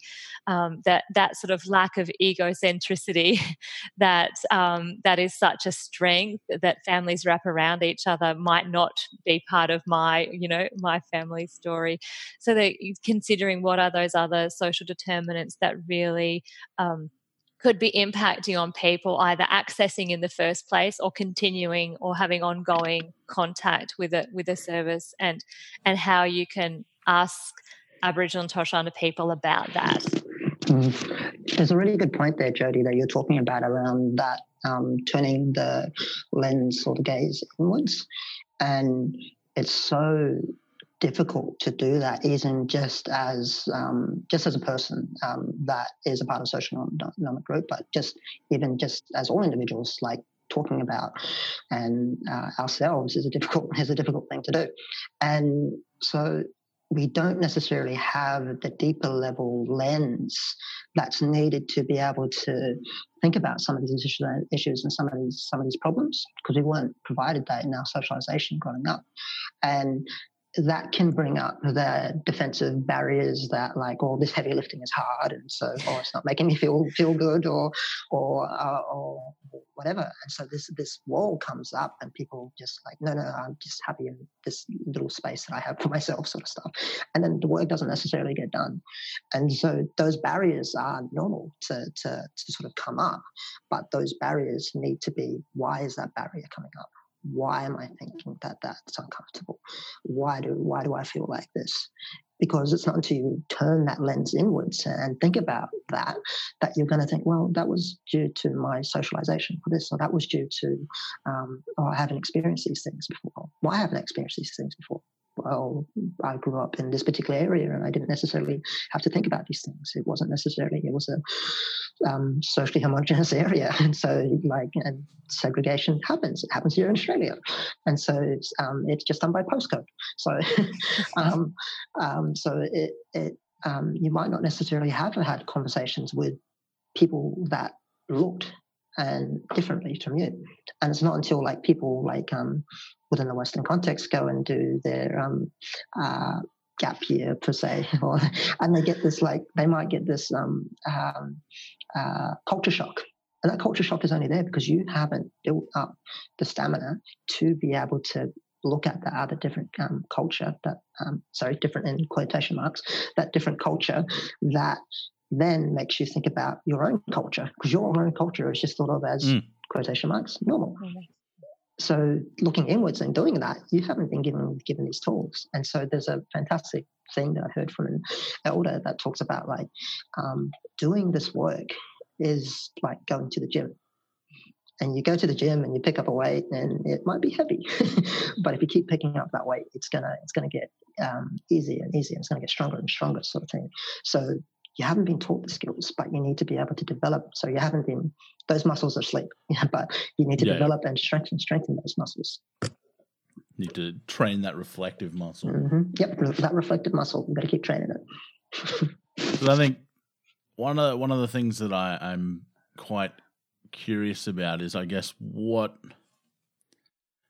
what you, and this is going to be completely opinion, but what you think the end goal should be. Because at the moment, I feel as if a lot of services such as Closing the Gap and that kind of stuff are almost, uh, in addition to the health service that we're, you know, so intent on keeping as is. Do you think that it's a matter of, I guess, adding all these extra services and different services, or is it Is it possible for us to, say, in the ideal world, scrap what we've got and develop a health service that doesn't have those, I guess, systemic barriers for certain populations and can be applied similar, similar, I guess, to, say, the Kawa model versus any of our other models? Doesn't have that that barrier, and you can apply it to anyone. It's not an Indigenous model. It's not, you know, a service just for Indigenous people to, you know, try and make sure that they get equal uh, access to the health services that our Western model gives to Western people. Um, but a model that's going to be beneficial for um, everyone. Yeah. So do you think that's possible? Um, I'm always, uh, I, I structure myself like uh, in this sort of narrative, and a bit of it is because it's helpful for me to be able to do the work just personally. But I think of be critical for the now, be hopeful for, for the future. And so the um, uh, I think it's always having that ideal world there, and this is what we should aim for. But mm-hmm. um, that that's just that's just a fantastic way to think, in the fact that, like, well, now we need to think about the processes to be able to get there and what's going to lead us to that point. And I'm I'm I'm conscious that, like, we, because we haven't been shown this, um, the easiest thing to do is to go, just tell me the answer. Just tell me the thing to do. Just yeah. tell me how to do it and I'll do it.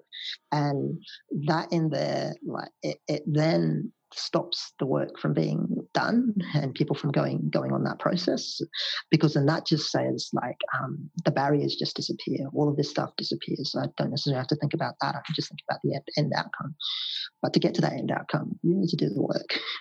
And so there's so many students, and I, and I get this from other O Ts when I'm at conferences, and just people when I have conversations is tell me what to do. But it's not about telling you what to do. It's telling you that you need to go and do. And so you need to go and do the self-reflective stuff. You need to go and do this stuff. So yes, keep the perfect world in mind.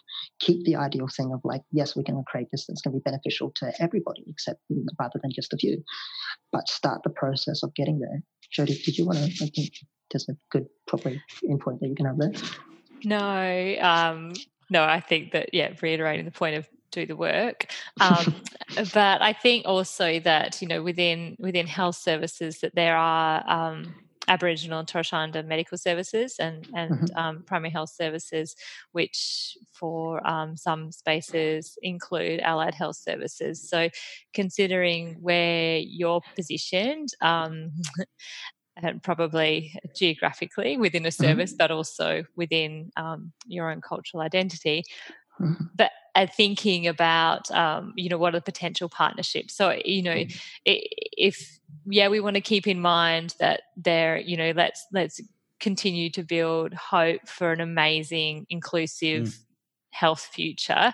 But uh, for the here and now is, are there partners within the communities that you sit within mm-hmm. that you can work alongside with to improve the current services that you're providing or that your organisation is providing, and and reaching out to um people who are potentially better engaged with the Aboriginal and Torres Strait Islander communities or the First Nations communities that you um, that you're providing services for, and um, yeah, exploring what those partnerships could look like, which will help you to continue to do the work that you need to do in that self-reflection space, but also to pro- provide um, potentially and hopefully more culturally responsive services along the way. Mm. There's so many resources out there. There's so many books to read. There's so many um, um, papers and reports and, and um, things to be able to go through and read. Go and read, read that and start that process. And I guess we're going into more the um, uh, pragmatic sort of sort of stuff. But yeah. but if you are reading that, really, uh, it's going to be difficult to engage with content that you're not necessarily familiar with. And so, um, and so, trying to, uh, I guess, build a foundation to be able to um, engage in that content is really, really, really important. So, if you're trying to do um, biology, you don't just jump into biology. You've got to jump into mm. some of the basics of periodic table. You've got to jump into some of this stuff before.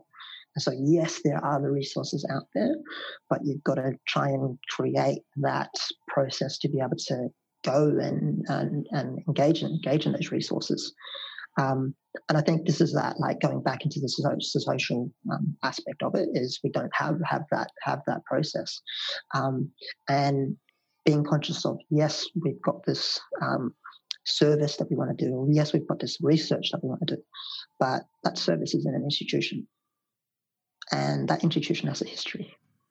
And so you're gonna you're doing this micro and macro thing at the same time. Mm. So do you think as part of that, it's it's important for people to actually, I guess, try and find, because most people wouldn't know the history of their service that no, they work in. Absolutely. Do you think absolutely. it's that would be an important step yeah. for people to actually yeah. like like absolutely. a starting point, I guess? Absolutely. Yeah. What what's the institution? Know where your yeah. service is actually yeah. situated. Yep. Yeah. Yep, know what your profession's history is, know where your um, mm. service is situated, know what your institution was created from, know the particular um, history of where the money, the funding comes from, um, who created it. Is there a picture on the wall of a of a um, um, older white gentleman on the wall? And so if you if you go into various universities and you, you go through and see who the previous vice chancellors are who created or founded universities, who does that look like? What what did that person come with when they created that? Mm. Yeah, definitely. Because I think that that's probably for most people listening to this, it might be, where's that starting point? Mm. And I think for me, that starting point was at first finding, I guess, probably the most jarring part of everything. And mm. that's where I started. Mm-hmm. And that was the concept of whiteness and mm. my, uh, you know, even not making excuses, but my unknowing role yeah, in yeah. perpetuating this I, this system. I, I, I and think that was the jarring part that sort of kicked me off into, like, oh yep, crap, like yep. what, how how did the, how did I let this happen kind yeah, of thing. Yeah, yeah, exactly, exactly. And I've been there too, Brock. Yeah. I realised, yeah, because we're, we're taught to, this is an individualistic society, and so we we taught to, yes, me as an individual has this thing. Why why is this like this? But that's not necessarily, necessarily the case.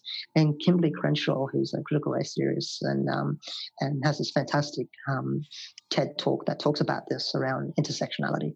And so we as individuals don't just come with one sort of blank identity. We come with the multiple mm. identities. You're a, you're a male, you're a female, you're a parent, you're um, you're black, you're Indigenous, you're you're whatever sort of stuff, um, and so our intersection of identities then show. Uh, I guess, brings us a certain value sense and certain knowledges. And so my intersection of identities is I am Aboriginal, I am a man, I am now in the middle class.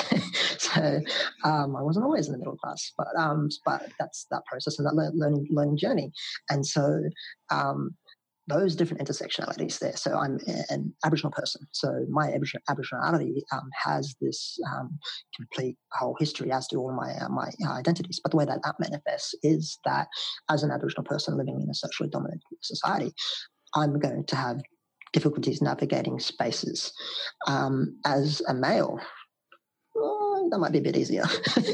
so, so um, no comment. yeah, yeah, exactly, exactly. So it's the where's the different, uh, what's the different roles that you need to play in the different in, in the different spaces. And so, as an Aboriginal person, I have a role in in in being on the mic, in in telling a narrative, in getting myself in books or, or, or whatever, um, mm. making sure that I'm represented in there and I'm giving this information and knowledge.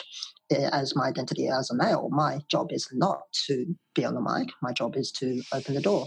My job is to call it uh, out when um, certain, when other women aren't represented at the table with the conversations. That that's my role. And so we have different roles in the various different intersections of identities, right?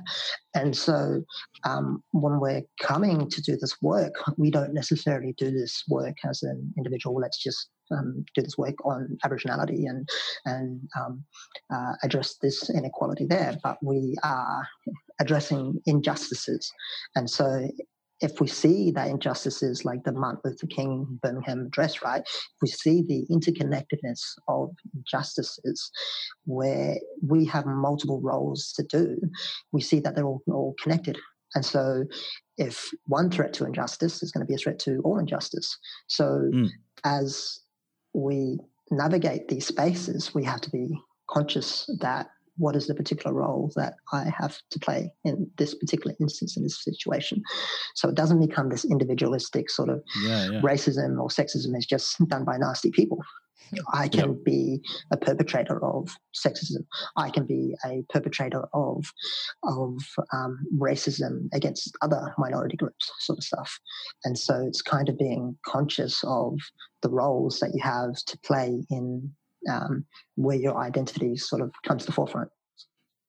I saw a really good quote the other day that was, it was it was ex-army, but it was mm. it, I related to it quite well because mm. the quote was, "I am what I allow," mm. mm-hmm.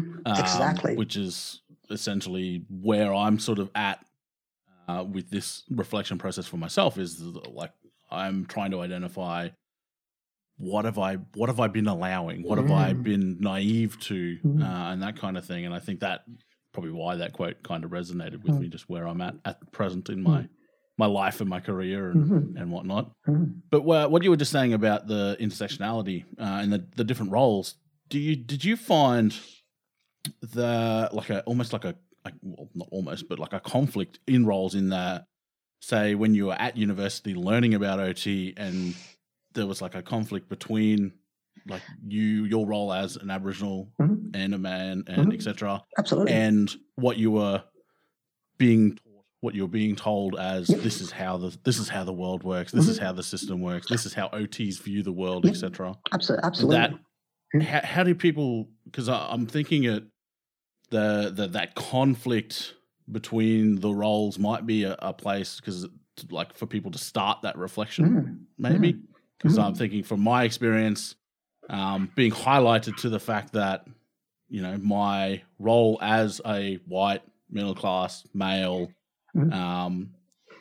it was having an effect, or and the fact that I was allowing mm-hmm. it to have an effect or being naive to it having an effect on my work with Aboriginal, Torres Strait Islander people, mm-hmm. um, that I think what that was what was jarring me was that conflict between those two mm. roles internally. Mm-hmm. Mm-hmm. Did you did you find that learning, or is this something that kind of in hindsight clicked over? Or? Yeah, yeah. So um, obviously, personally, when you are in those situations, like it's a lot of the work is going to be done um, uh, if you're not socialised um, um, with those particular skill sets, or to see um, the other or otherness or anything like that.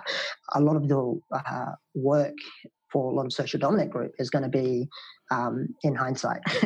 And so it's going to, yeah. it's going to be until, oh, yeah, that, that felt a little bit, little bit awkward or a bit weird. Or, but going through that and going through um, university, and obviously the stuff we're talking about curriculum, right? The stuff we're talking about curriculum, like there's a certain curriculum that is being um, taught from a different, from a certain perspective with certain values being influenced in it. And so getting to that point in time in my life where um, I... loved reading, and so I had some of the tools to, to think about some of these some of these things. And so when I was taught concepts, I would be sitting there critically reflecting on how does that intersect with the various identities I come with. And so there might be a particular, and, and I guess that that is um, the concept around objectivity, right? That we're taught in university that we are objective and we have to be objective therapists mm. and we can do this. Well, objectivity is and um, Uh, uh, not only Ibram X Kendi, but a, but a couple of critical race theorists talk about this. Objectivity is just a group, collective um, subjectivity. And so it's objectivity is deemed by those who deem it as objective. And so learning about objectivity in, in university, I would be... Um, Yeah, I'm not, I'm not too sure I saw about that one. And so I'd have to then, how does that influence my practice? Well, the way that I influence it and how I'm going to be an occupational therapist is by being conscious that I can't be objective, that I, I'm going to come with these biases, and being, how can I then set up a system and a structure where I can account for these biases? So if I, if I come in and I'm just like, well, I, I'm going to naturally gravitate to um, what is your cultural identity, what is how you're going to navigate, and what is this, and the person individual comes in and they're just like, well, I just want some help with my foot.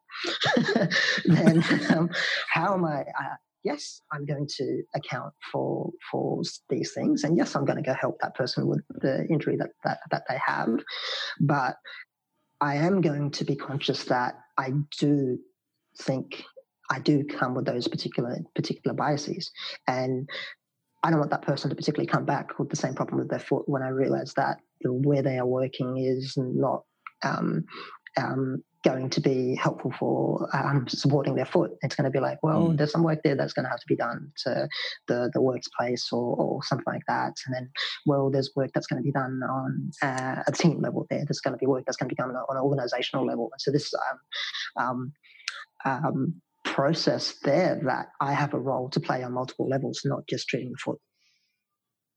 That has just blown my mind wide open again. I've, ne- I've never thought of objectivity like that, mm. and it's completely true. Mm. Mm. I, wow, okay. But going through that process and coming to these realizations, yeah. then now you can start that process of reflecting, right? And so after you yeah. um, uh, had this had this podcast chat, right, you're going to go away and then think about that. And then you're going to think, well, how can I then do something about that process? And so yeah. then then you've got to uh, go through that process and find the medium that works for you as far as accessing that information. Is it books? Is it readings? Is it podcasts? Is it um, YouTube clips? Is it um, is it talking with, with another expert sort of stuff? What's the yep. medium that works for you that's going to get you the knowledges to be able to um, input on, sorry, um, implement how you're going to account for objectivity now. So. Wow. So in reflecting on that, so every, I guess, objective thing then has a, a root in either a group or a culture mm-hmm. or like objective thought, I guess. Yep. Everything that we measure, which makes total sense. Because say, for example, in uh, if we're doing a mental state exam in mental health, there's it's meant to be all objective. It's meant to be what you mm. see, what you describe. But when you're learning about it, they give you the specific language yeah. to use it, and it's not common language usually. No, no. Mm. that that's. Mm. I'm speechless. Yeah, and, and I, that's, yep, sorry, Jody, you go. Sorry, I was just going to say, and and and therein lies, um, you know, a conversation for a whole nother podcast around, yeah. um, you know, the importance of dynamic assessment and and, and assessment mm. that, um, you know, for for lots of the standardised assessments that O Ts use, um, you know. Many, you know, are now developed in Australia, but many are not. So even mm-hmm. the Australian context is is not always um, considered in, in that sort of standardisation mm. process. But, um, and, and then when they are developed, you know, in Australia, are they developed by, um, you know, alongside Aboriginal and Torres Strait Islander communities, and therefore how valid and reliable are they? And how do we enable our O Ts in training and our current O Ts to yeah. be able to rely on dynamic assessment approaches that truly yeah. value the strengths of the people that they work with? Exactly, exactly. And just to say on um, standard standardized uh, standardized testing, so the history of standardized testing was back in the eighteen hundreds with the um, statistician um, Francis, Francis Galton. And so he um, um, hypothesized that um, there's a um, certain standard of intelligence. And this is where um, some of the sciences sort of help to perpetuate some of the racist sort of sort of stuff. And so he's got this book called um, Hereditary Genius. And in it, he, he hypothesizes that the average intellectual intelligence of um, uh, what they talked about and the terminology they used at that point, um, uh, the Negro race, um, so those that were um, t- taken from Africa um, over to America for slavery, is lower than um, the uh, white um, uh, race, I guess, at, at that point in time. And mm-hmm. so um, he hypothesized that I can prove this as a, as a as a as a standard, as a and I can I can. Um, um, Uh, identify and create a system and structure that, that can test this. And so he, he failed in doing this to test um, his um, uh, racist hypothesis. But there was another um, uh, French and, and English um, statisticians that took took this up, um, Binet and Simon, uh, sorry, um, Albert Binet and Theodore Simon. And um, they developed an I Q test in nineteen oh five. Um, and was revised and delivered in nineteen sixteen, and it showed enormous significant racial differences in general intelligence. So rather than just accounting for um, the, the, the, I guess, the nature versus nurture sort of sort of debates, and so the nature that these individuals were taken from, and the, you're not giving an education, you're completely being um, um, enslaved and dispossessed and disempowered, and to to try and do a, a test to say that somebody who has access to books and to resources to be able to improve certain um, um, brain functions, and to test these two and say, yes, now that's the um, that's the, the difference that that, that um, proves that um, this is um, superior. And so sciences has this history of this racist sciences sort of stuff. And so if we're using standardized tests that are based in this racist science history, then mm. um, we've gone on that process that, that, okay, well, this was a tool that was created at that. Is that history still in that tool? And so the, what we see that, um, uh, um, I guess, um, manifested now is that standardized tests are created with um, um, uh, children from a particular area that might be a um, certain class or certain access to certain resources. And we're putting that standardized test onto another group of children that might necessarily be in a remote community. That's not going to work. No. So, and that's one of the things hmm. I always I always ask my students whenever they're talking, like, I like to them standardized tests are the gold standard. I'm like, but do you know who they're standardized against? Mm-hmm. Because that's that's going to be the big tell. Like, if this standard this is standardized against, you know, middle class white Englishmen, and you're mm-hmm. trying to apply it in, say, an Aboriginal community or in North with Queensland, women, or with women, or or with women, or mm-hmm. anyone other mm-hmm. than that particular right. population, you're going to be different. Um, what you were saying just then kind of reminds me, uh, and it probably t- touches on your sort of relative uh, objectivity you were talking about before, Jody. Um, in the, the fitness industry, uh, people talk about fitness and what fitness is, and this is fitness, and this is the, you know, people have an image of what they think like what is peak fitness kind of thing. And it's generally what, what most people don't think about is fitness is often sport specific or not functionality. So like specific. If you're a marathon mm-hmm. runner, being able to run probably just over forty-two kilometers, it the fastest you can is the measure of fitness. Mm-hmm. Whereas for someone like me or someone who engages in powerlifting or strength sports, like strength endurance mm-hmm. and peak force output yep. is fitness, mm-hmm. but it's probably not often.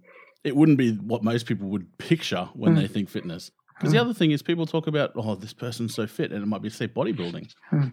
Bo- mm. Uh, I, don't, I don't care who you are. Bodybuilding's an eating disorder. like, like bodybuilding has so many terrible habits, and I know people enjoy it and they get a lot of other stuff out of it. Mm. But to me, that's not fitness. Mm. So it's, it just reminds me of that sort of concept where everyone, we're all using the same word. But it's going to be very specific to, you know, what you need from your sport or what you yeah. expect from yeah. whatever tr- sort of training you're doing. Mm. And so we apply that logic into stuff like that around fitness, around stuff like that, but we don't include race and the racial constructs into that logic. We haven't done mm. that. We don't do that. We include all these other things which are relevant to our, our socially dominant group, but we don't include mm. this thing as well. Because that's what, what, what when you were talking about that before with the um, example of, you know, those people finding that uh, their Indigenous people had lower intelligence. Mm. My thought is, well, what are, what's what's what is intelligence? Because yeah. yeah. my thing is, if say you were looking at say a, a traditional uh, Japanese, where did I get that from? A traditional Aboriginal community living on land using traditional means. If you put me out there and said, here, you survive. Like these people, struggle. I'd be I'd be dead in two yeah. days. I yeah. wouldn't know, I wouldn't know where to get water. I wouldn't know where to yeah. get food. Yep. Whereas, you know, over the thousands of years, that culture's developed that intelligence mm. in order, mainly for survival, but to thrive through their process of science. Yeah, exactly. Yeah, exactly. They've had a hypothesis. They've tested it. They've trialed it, and exactly. They got, they, then they then they. built it into their structure, into their institution, their, their yes, that society. Was like when I was when I was a kid. I used to watch a lot of shows, like uh, I think it was Les Higgins, like about bush tucker. I think, I think it was called yeah, bush tucker. Yeah, I love those as well. I watched them as well. And it was yep. it was a lot of the stuff was, and he used to say like, I, you you can eat this, say it's a berry or something. You can eat this, but you have to, you know, do all these different treatments. Mm. And it was like, I have no idea how people discovered that. that doing it this way was poisonous, mm. but doing it this way you could eat it through their sciences. Like, well, mm. obviously a process. They didn't mm-hmm. just go, you know what, I'm going to boil that with yep. some paper bark yep. and then it'll yeah. magically be editable. Kind yep, of thing. Exactly, exactly, so, exactly. And and that sort of not knowing uh, is is um, um, built, um, been socialized into us, sort of stuff. So if we kind of um, be critical of, of that process and, and um, uh, what is it that we don't know and how do I need to go find about, about, about that process? I think I think then we we then are going through, we're doing our work in addressing racism and, and inequality because we're looking at purely just on a um, uh, one um, micro level of like looking at sciences sort of stuff. And if you see the value in sciences that are other than a Western science and you understand that, then you're going to be much more better equipped when you go and talk to your clientele, um, talk to your um, clients or, or whatever, and you, somebody practices a particular thing and you can go, well, well, I know this concept around sciences and I see this other uh, value in other sciences, and this person is obviously practicing something that they believed uh, comes from a scientific evidence base for themselves because it's got to come from somewhere. Then you can work with that person's lived reality and to be able to create a, a specific therapeutic practice that works with them. And and if you if you're not necessarily on that pro, on that process, you're just going to do what is the status quo now, which is, uh, well, we're all homogenous, and so this must work for you, what works for me, sort of stuff. And not working.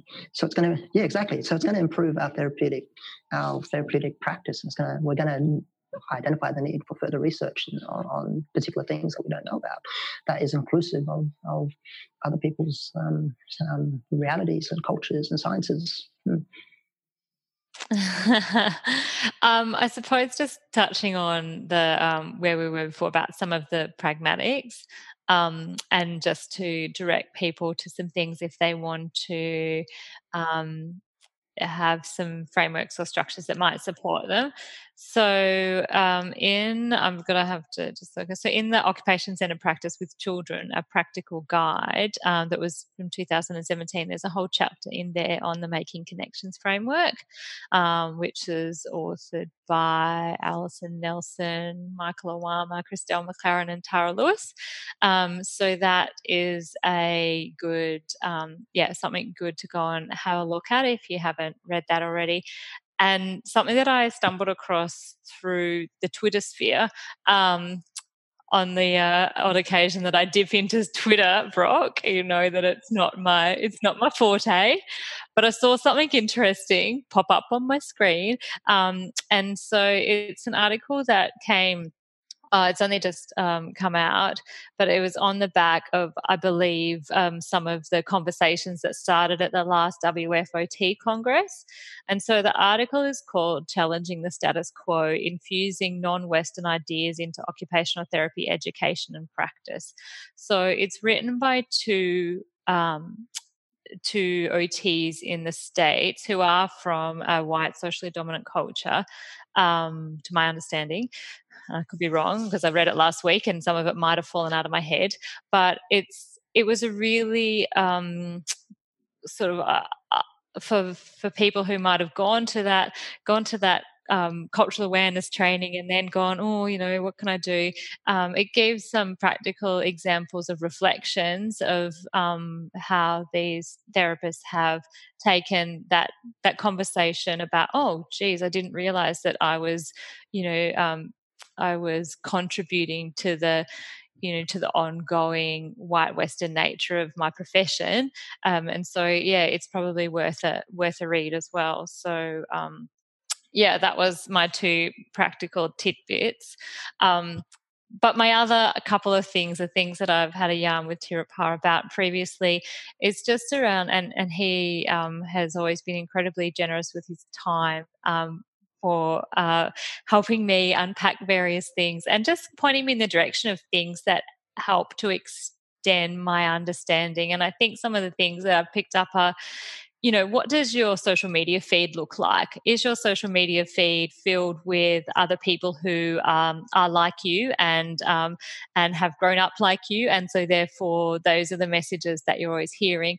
Or could you look at extending your social media feed to include more people of colour, more perspectives that are more diverse than the ones that you grew up with, and and therefore you can often then find amazing things to read that help you to know and understand yourself, but also give you examples of great practice in these spaces. So that's something that I probably wanted to just highlight as well. Um, yeah, and and I think the other thing is, um, Brock, you just said, you know, you said a little while ago, um, I am what I allow. And I think what I've learnt from that is around, you know, if, if you are, you know, if you are in spaces in social media or in or in public spaces where things happen that are that are whether it's overtly racist or it's a, a perseveration of a systemic racism um type act or understanding, being able to find ways to call that out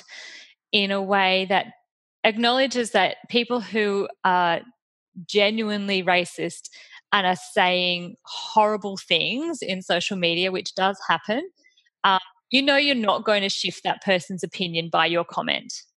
But your comment could help people who might not have an understanding that what they've said is wrong, um, and and your comments could help to take people from a place of, oh, I might agree with that racist dude, to, oh, sorry, dude or lady, um, but to help them to go, oh, that's got some information in it that I can understand and connect with, so therefore I might lean away from thinking the same as that terribly racist person that I've seen on social media. And even just from other people of colour's perspective, like a voice in opposition uh, is a really, really strong thing um, because of the way that our society is structured, that if you remain silent, you're just supporting the status quo by your national yep. silences. Yeah. And so for a person of colour who's scrolling through that, you might look at that and think, wow, that's fantastic. That's somebody actually saying, no, this isn't right. Yeah, and I think I think a lot of the issue, and I see a lot of stuff on social media because I tend to be quite all over that kind of thing. It was my thing for a long time. Mm-hmm. But um, a lot of a lot of the issues, not issues, but I, I think a lot of people are coming from a good place when they do try and uh, stamp out things that are being said. But I think a lot of the time it's done in a way that is almost just inflammatory, and it, yeah. it doesn't it doesn't. It doesn't add or it doesn't try, it doesn't enhance the the perspective yeah. of, you know, wider acceptance and that mm. kind of thing. So I think coming, I think O Ts are in a good spot to do that kind of thing because, you know, we are a, generalizing here, but we are a professional profession. Um, we have the ability to at least learn and understand mm. context and different perspectives mm. and that kind of thing. And I think if we're able to, when we do see that kind of stuff, uh frame it in a professional way rather than just, you know, don't be racist, just calling people out and inciting a riot kind of thing, because that's not that's not I don't I don't feel, and again my completely white middle class perspective, I don't feel that's helpful, because mm. then people immediately, and it happens in all sorts, not just with race, it happens in all sorts of things. Yeah. It happens I see I see a lot of arguments at the moment around like the yeah. um gender pay gap, and a lot of people mm. just are yeah. straight up concrete with their ideas. You're not going to shift those people, but there mm. are people that have, you know, sort of on the fence or mm. slightly not sure, don't have all the information to form a, a, a good opinion. So being yeah. able to provide information in a, a professional way that people can actually relate to and interact with, as opposed to just throwing a blunt opinion at someone yeah. and telling and, them that their opinion's wrong and your opinion's right. Yeah. And people, uh, I think always, the ability to have yeah. those discussions is, is what's missing. Yeah, absolutely. And people will always go for the tools that they have accessible for them right there, and mm. sort of stuff. And if that the only tool they have is just to, you're an idiot or or, yeah, or something like that, troll. they're gonna they're yep. gonna they're gonna go for that tool. And so, like you said, I absolutely agree with that statement. And like O T is a, a um, is a profession, and it's a it's a it's a group of people that have the ability to be able to access new information, um, analyze, dissect, and then be able to implement that that information. And so, if if you're going, and um, Jody's given a fantastic sort of. Um, uh, uh, I guess, tool set or potential knowledges that you can go and access, right? That's going to mm. improve your tool set. That's going to improve your ability to be able to have those conversations. And then you can unpack and, and, and call out those people in in a productive um, um, way, like you like you said, Bob. Yeah. There's a few other resources, and I'm happy to throw any links or anything into mm-hmm. the, the show notes if you have, if you want me to put any resources like the reference to that paper and stuff, Jody. Yeah.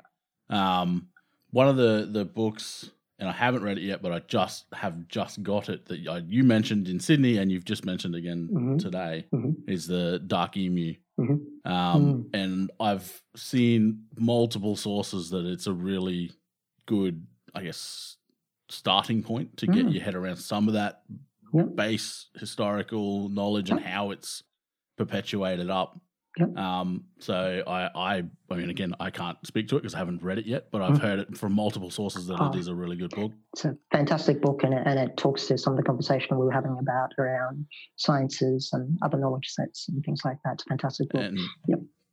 and the good thing is uh, for those people that, like me, don't like reading books, it's also on audio. audio. Yeah, so audio that's book. what I've yeah. got. Yeah, so I yeah, will exactly. be listening to it exactly. in the car on the yeah. way to work and home for a few weeks. Yeah, there's um, yeah, I probably would have um definitely recommended that, and yeah, find the medium that works for you. If it's if it's audio or or reading a handbook or mm. watching a YouTube clip on a talk or something like that, find find find the medium that works for you. So I'd probably just add to that list. Um, There's a lot of critical race theories out there. There's a lot of people that write about decolonization. There's a, there's a lot of, if you can find um, um, somebody that writes at a, uh, and I guess this is the stuff within the profession, we haven't necessarily had the opportunity to develop some of these knowledges.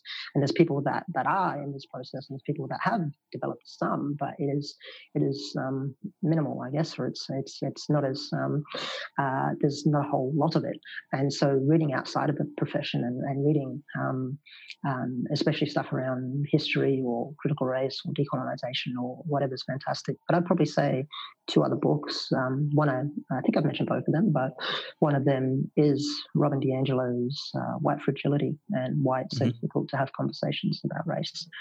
Um, that, uh, I definitely recommend people for that. And one that's um, on that historical um, perspective and does talk about the um, oppression effects, but a lot about racism, how racism is manifested, is Ibram X Kendi's um, Stamped from the Beginning. Um, it chronologically sets out how some of the racist ideas were created and implemented. Fantastic. I'll put links to all of those mm. in the in the show notes. Mm. Uh, is there anything else before we wrap up that no, you thank wanted you. to thank cover you. or throw a, in? I think it's a worthwhile, like, thank you for providing the platform to be able to have a conversation about this. I think it's a worthwhile. No, yeah, that's, definitely. That's absolutely my pleasure. Thank you for giving up your time and your expertise and allowing me to, to pick your brain, and like my brain is just absolutely exploding at the moment. So I've got a lot to process and reflect on. Mm. Um, so yeah, thank for both of you. Thank you for, no. for coming along and, and making this happen. Like yeah. I said, it was probably the most impactful session that I had in the whole conference, and it was the day before the conference even started. So yep. um, it's, it's definitely had a massive impact on me. So yeah. I'm just super stoked to yeah. have been able to, I guess, unpack it a little bit more with, with you well, guys today. One day I might be able to do a keynote there. yeah. That would be amazing. Well, I, I think it's I think something that's needed. Even sort of reflecting on, you know, our, our profession from a national um, perspective, like, you know, the conference that we had in, our national conference that we had in July, mm-hmm. you know, had um, a range of, of panels and sessions that were um, delivered by our Aboriginal and Torres Strait Islander O Ts. There was, mm. you know, um, so much more content that people, you know, were delivering that was supporting, you know, our, our services and our curriculum um, in terms of, you know, working with and learning from First Australians. And and I think in comparison to the the national conference where Tjerpa and I um, first met, um, where we'd met over a series of teleconferences over a series of months, and then came mm-hmm. together with um with a bunch of our friends to be able to deliver um, a pre-conference workshop that was, I believe, the only thing on the on the national conference mm-hmm. um, program yeah. that year that really was looking at um, how O Ts work with Aboriginal and Torres Strait Islander people. So I think that, you know, in those few years, six or seven, six years between those conferences, there's, you know, our profession is is stepping up. Um, mm. And again, going back to what Tjerpa said earlier, you know, hopeful for the future because, Um, you know, in those six short years, things started to to shift and shake, and hopefully um, that will continue to happen um, and and happen mm-hmm. with the leadership of the Aboriginal and Torres Strait Islander O Ts that we have in the country. Yeah, it's definitely, and that, the, the work being done. Can, mm. That's yes. something I can definitely attest to. Like I've been to the last, I don't know what, four national conferences, yep. and yep. up until this last one in Sydney, the the yeah, the content was very very minimal, and it wasn't even sort of mentioned. There was the the the welcome to country at the very start of the conference, and for most of those conferences, that was pretty that was much it. it. So yeah. yep. no, I think it's it's it's awesome yeah. for the the scientific committee and whoever else was involved in actually making that happen, and I'm, I'm hopeful that the next one's in Cairns. Yeah. So yep. um, I'm hopeful that yeah, well, perfect you know, opportunity. There, there can be even more. Yeah. So and, it's a mm, fantastic opportunity yeah. up there.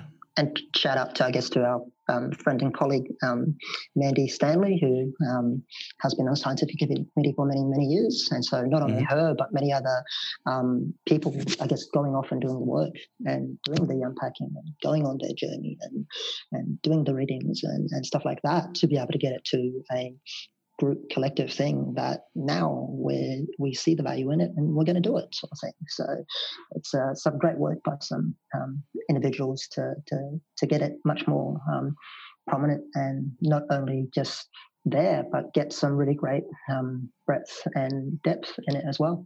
So, and I think that's one of the reasons why I was really keen to get you guys on here, because I think exposure to the conversation, mm-hmm. even if it's something that you either haven't thought about at all, or like like I was at the conference, hadn't really put a huge amount of thought in, but exposure to the conversation makes people think, and um, usually thinking is a good thing for most mm-hmm. people. So mm-hmm. yeah, hopefully yeah. someone listening to this will take something and it'll trigger a, a reflection or a thought, and they'll they'll use that that to their their best opportunity, and, and explore some resources, and, you know, become a not just a better therapist, but just a better, better person. person. Just a better human. So, yeah, better great, human. Great. No, thank you. So, yeah, thanks so much, guys. I, I really, really appreciate everything uh, from today, and, and all the, the emails back and forth in the lead up as well.